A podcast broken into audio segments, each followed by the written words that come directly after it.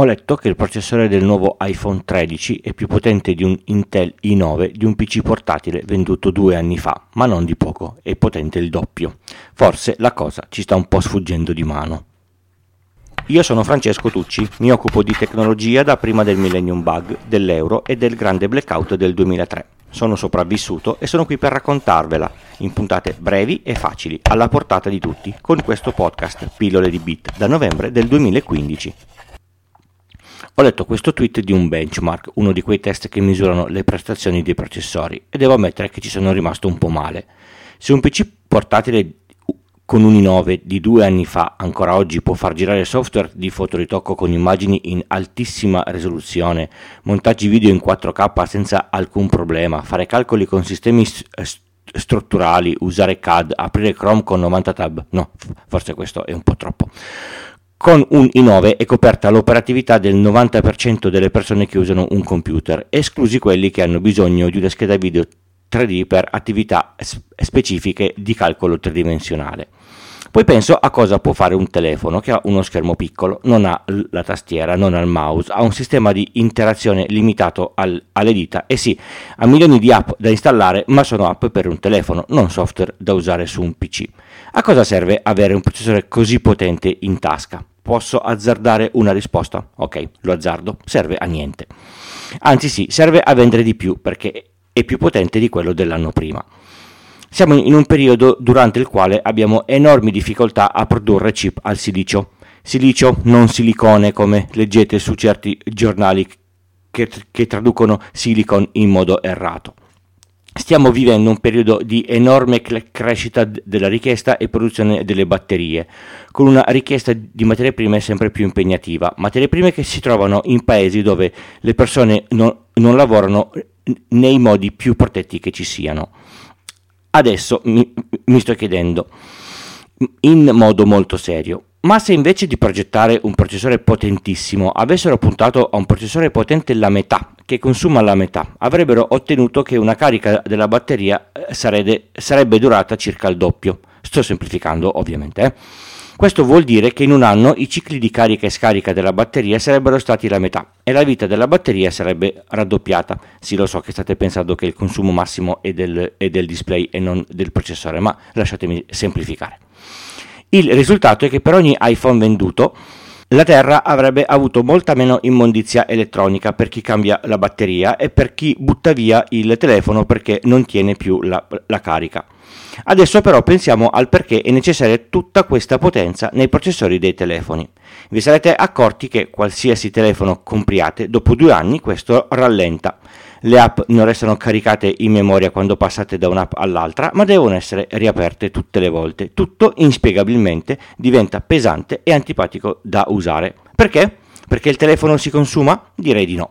Di norma l'unica parte soggetta a usura in un telefono è la batteria. E allora? Voltatevi tutti e guardate gli sviluppatori delle app, è solo ed esclusivamente colpa loro. La cosa funziona pressappoco così. Tanto tempo fa, quando f- forse alcuni ascoltatori non erano ancora nati, per far funzionare un, un programma, quindi caricare il codice in, in memoria e allocare l- lo spazio delle variabili, erano disponibili pochi kilobyte. Se devi fare un programma che deve funzionare in poco spazio e ti accorgi che non ci sta, che fai? Lo ottimizzi per farcelo stare, perché se no non si avvia neanche. I processori erano lenti, ma lenti davvero, eh? Mi ricordo che mio papà sviluppò un calcolo matematico per l'azienda eh, metalmeccanica per la quale lavorava. La prima versione, per arrivare al risultato, ci metteva 35 minuti sul Commodore Plus 4 che avevamo a casa. Ci abbiamo ragionato in- insieme e dopo l'ottimizzazione siamo arrivati a 10 minuti. Adesso la memoria è virtualmente illimitata, per perché io sviluppatore devo perdere tempo a sviluppare in modo da occuparne meno possibile? Tanto ce n'è. La stessa cosa vale per la velocità del processore. Sul telefono c'è un processore che è più potente di un PC portatile di fascia alta. Perché devo pagare ore dei miei sviluppatori a eh, ottimizzare le varie funzioni? Anche se sono un po' più pesanti, pazienza, nessuno se ne accorgerà se ci mettono 10 volte il tempo che ci potrebbero mettere se, se ottimizzate. L'utente medio non si accorge della differenza tra 10 e un microsecondo. Questo vuol dire che un telefono in buone condizioni, tenuto bene, dopo 4 anni va dismesso e sostituito con uno più potente perché, per esempio, l'app di Instagram non fa più quello che deve. Deve fare eh, delle foto e farmene vedere delle altre, magari applicare qualche filtro che impiega un po' di, di, di matematica, ma il fatto che su un telefono uscito 4 anni fa non funzioni più bene è pura follia. I telefoni, per essere prodotti, hanno un impatto nel mondo a livello di emissioni di anidride carbonica, di consumo di acqua, di qualità della vita di chi li produce e di consumo di materie prime. È inutile che ci, che ci nascondiamo dietro a un, a un dito. Quando li buttiamo via, inquinano, vanno in discariche terribili o sono dati in mano a persone che vivono in paesi poveri che li smontano in condizioni disumane per recuperare le materie prime che sono all'interno vi lascio un link a un articolo di internazionale molto interessante. Un discorso molto simile vale per esempio per i, per i televisori. Un televisore è composto da tre componenti principali, il pannello, il software e il sintonizzatore. Un po' di anni fa c'era il tubo catodico e la trasmissione analogica, nessun software. Si comprava il televisore e si buttava via quando si faceva vecchio. Poi sono arrivati i pannelli piatti e l'evoluzione tecnologica. Ogni quanti anni cambiate il televisore? Questa volta perché da HD Ready c'è il pannello Full HD, poi mannaggia sul televisore di tre anni fa adesso non posso più installare l'app di Netflix perché non è più supportata. Oh, sono usciti i televisori 4K, poi poi quelli OLED, non dimentichiamo che c'è il balletto del digitale terrestre con uno switch off, eh, switch off, poi un secondo che viene rimandato, ma intanto cambia l'algoritmo di compressione e il televisore che ha meno di 5 anni ormai è, è, è vecchio, anche se in effetti il pannello si vede ancora bene cambia un pezzo e si cambia tutto il televisore, altri rifiuti elettronici, altri chip da produrre, altro inquinamento. Lo stesso discorso si può fare sulle auto che adesso si comprano con il sistema a 4 anni di finto noleggio con acquisto garantito e abbiamo tutti quanti l'auto nuova ogni 4 anni. E che fine fanno le automobili che diamo ogni, dopo il quarto anno? È proprio necessario restituire un'auto che ha 4 anni e magari 30.000 km? Lavoro nel settore IT.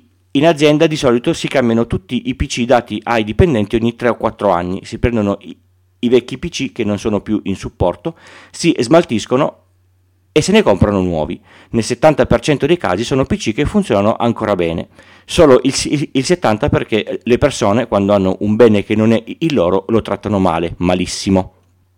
Ci sono dispositivi di rete che sono soggetti a canoni molto elevati perché hanno servizi ad elevato valore aggiunto, che spesso alla fine del loro primo ciclo di fatturazione, due o tre anni, vengono buttate via perché, sai, sono fuori supporto o quell'altro fornitore mi ha fatto un'offerta migliore. Roba che funziona ancora bene e che nessuno può più usare perché la licenza software è scaduta. Le aziende sono piene di queste cose. Si cambia l'hardware perché costa meno comprare quello nuovo che fare il contratto di supporto su quello vecchio e in certi casi non puoi basare la produzione su hardware senza supporto che funziona ancora benissimo. E questo mondo fatto così fa schifo. E ci meritiamo di soffrire l'attuale crisi dei chip perché ci fa capire che possiamo resistere con dispositivi vecchi ma che ancora funzionano bene, oppure con dispositivi vecchi che se si rompono li, li ripariamo e continuiamo a fare quello che devono. Questo se i produttori ci permettessero di, di, di, di farlo. Spesso quando mi, mi portano a, a, vedere vecchi e lenti PC di 6-7 anni, cambio i, il disco, ne metto uno a stato solido, aggiungo un po' di RAM e vanno avanti ancora parecchi anni. Cosa si può fare nel nostro piccolo per cercare di mettere un freno a questa strada scellerata che ha preso il mondo? Non possiamo cambiarla da soli, ovviamente, ma possiamo fare qualcosa, anche piccolo, per non contribuire a questo schifo. Cerchiamo di comprare telefoni che siano supportati per parecchio tempo dai produttori. Comprare telefoni nuovi è sempre bello, ma ce n'è davvero bisogno?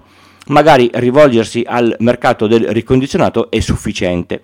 Vendiamo o regaliamo i vecchi telefoni che non usiamo più, cerchiamo di dare loro una nuova vita, magari a qualcuno che li usa meno intenso. Non è necessario gettare via la TV perché la l'app di Netflix o di, o di Dazon non si installa più. Basta comprare un dispositivo esterno come il Fire Stick o il, Chrome, o il Chromecast o uno degli altri che ci sono sul mercato ed ecco che il pannello funziona ancora bene e potrà farvi vedere tutte le app aggiornate. Non è necessario cambiare il televisore se cambia il digitale terrestre, basta prendere un nuovo decoder oppure smettere di vedere la TV. C'è molto da guadagnare, ma questo è un mio commento personale. Se proprio volete cambiare eh, la TV e quella vecchia funziona, non portatela in, in, discarica, cercate qualcuno a cui regalarla, funzionerà ancora e non creerà immondizia. Tutti i PC che avete a casa, se sono trattati bene, durano molti anni. Io registro podcast su Mac del 2012, ho clienti che lavorano su PC del 2015 con Windows, aggiornato a 10 senza alcun problema. Se avete un vecchio PC mettete un, un disco SSD e vivrà ancora a lungo. Mi raccomando, installate 10 o una distribuzione Linux aggiornata, non tenete Windows XP o 7 che è pericoloso. Se dovete cambiare il PC, cancellate e reinstallate il vecchio e regalatelo o, o vendetelo, non gettatelo in discarica, c'è sempre qualcuno che potrebbe averne bisogno. Quando vi danno il PC aziendale, trattatelo bene. Ci sono aziende che se un PC ha un guasto non lo riparano, lo buttano via. È una cosa orribile. Se è per un guasto interno, amen, ci sta, ma se il guasto è per incuria, sentitevi in colpa con il pianeta e con chi poi dovrà smaltirlo. Un rifiuto in meno qua, uno in meno là, dal basso le cose cambiano poco, ma almeno un po' di coscienza pulita noi ce l'abbiamo.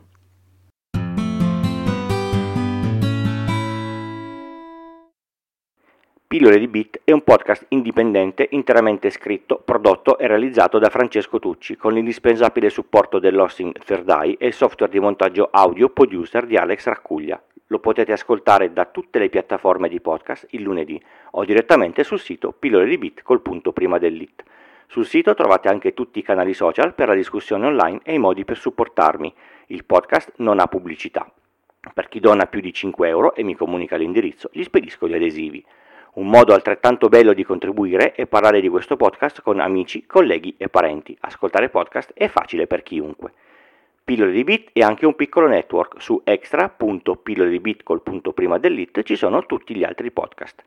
Se vi serve una consulenza tecnica informatica fatturata su iltucci.com slash consulenza trovate tutte le informazioni.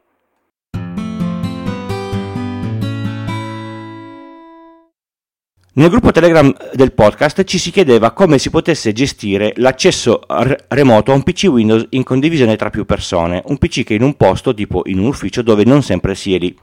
Il tip che vi lascio oggi con tutto il cuore è semplice e importante. Mai, ma proprio mai, si deve esporre la, la porta del protocollo RDP di Windows su internet tramite port forwarding fatto su un router. Non si fa indipendentemente dalla versione di Windows e dal livello di patch. Non si fa indipendentemente da quanto è lunga la password di accesso. Non si fa mai, perché il protocollo RDP è sempre stato e sicuramente sempre sarà un colabrodo in termini di sicurezza. Ve lo bucano senza sapere le password e sono su, prima sul PC e poi sulla vostra rete. Met- mettete una VPN, accedete alla VPN e poi da lì accedete in RDP al vostro PC. Se non lo sapete fare, contattatemi e vi preparo il Raspberry con la VPN. Dite che avete sentito questa puntata e vi faccio lo sconto sull'attività.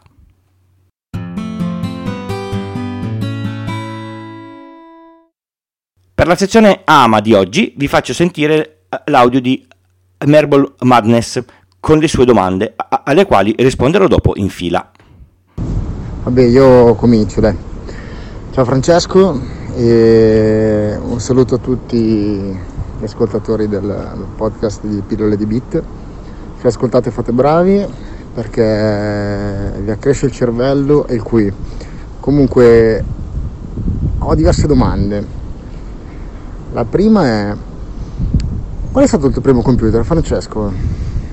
La seconda è ma hai sempre fatto l'informatico o prima facevi qualcos'altro? Cioè, il Francesco sistemista lo conosciamo, ma prima che hai mai fatto qualcos'altro? E, uh, la più grande eh, sfiga che hai avuto in ambito lavorativo, cioè di quelle proprio levati di dosso e se vuoi puoi mettere insieme anche al più grande fallimento lavorativo, ce lo racconti così ci sta. Grazie. Il mio primo computer è stato un Commodore Plus 4 collegato a un monitor con i fosfori verdi e con il lettore di cassette Play, Press Play on Tape. Anzi era load, press play on tape. Mio, mio, mio padre l'ho getto via anni fa e ancora forse non l'ho perdonato. Ho studiato da elettronico, una volta diplomato sono andato a lavorare in un'azienda metalmeccanica dove ho, in, ho, imparato a lavorare sui controlli numerici FANUC su un centro di lavoro, quelli che fresano, forano, fanno le maschiature e queste robe qui.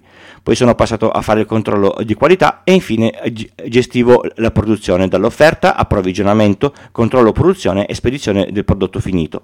L'azienda ha chiuso e grazie a un annuncio su Yahoo Lavoro ho trovato posto in un ASL a fare il ragazzo dei PC in ospedale. Sfiga lavorativa non me la scorderò mai, quando per un errore di configurazione ho scollegato tutti, tutti i dischi di 90 macchine virtuali di un cliente con un solo clic. No, non vi dirò il cliente. Potete sapere solo che ho eh, eh recuperato tutto nel giro di 8 minuti di puro terrore. Il fallimento è stato fidarmi della persona sbagliata per anni, persona che se vedo per la strada adesso a, eh, attraverso, perché se mi capita a tiro non voglio sapere che fine faccio. Grazie delle, delle domande. Avete ascoltato Pillole di Bit, questa era la puntata 202 e io sono Francesco. Se volete commentare il, il, contenuto trovate il thread sul forum. Vi do appuntamento al prossimo episodio tra una settimana, sempre il lunedì, dalle 4 del mattino, nelle vostre app di, di podcast preferite. Ciao!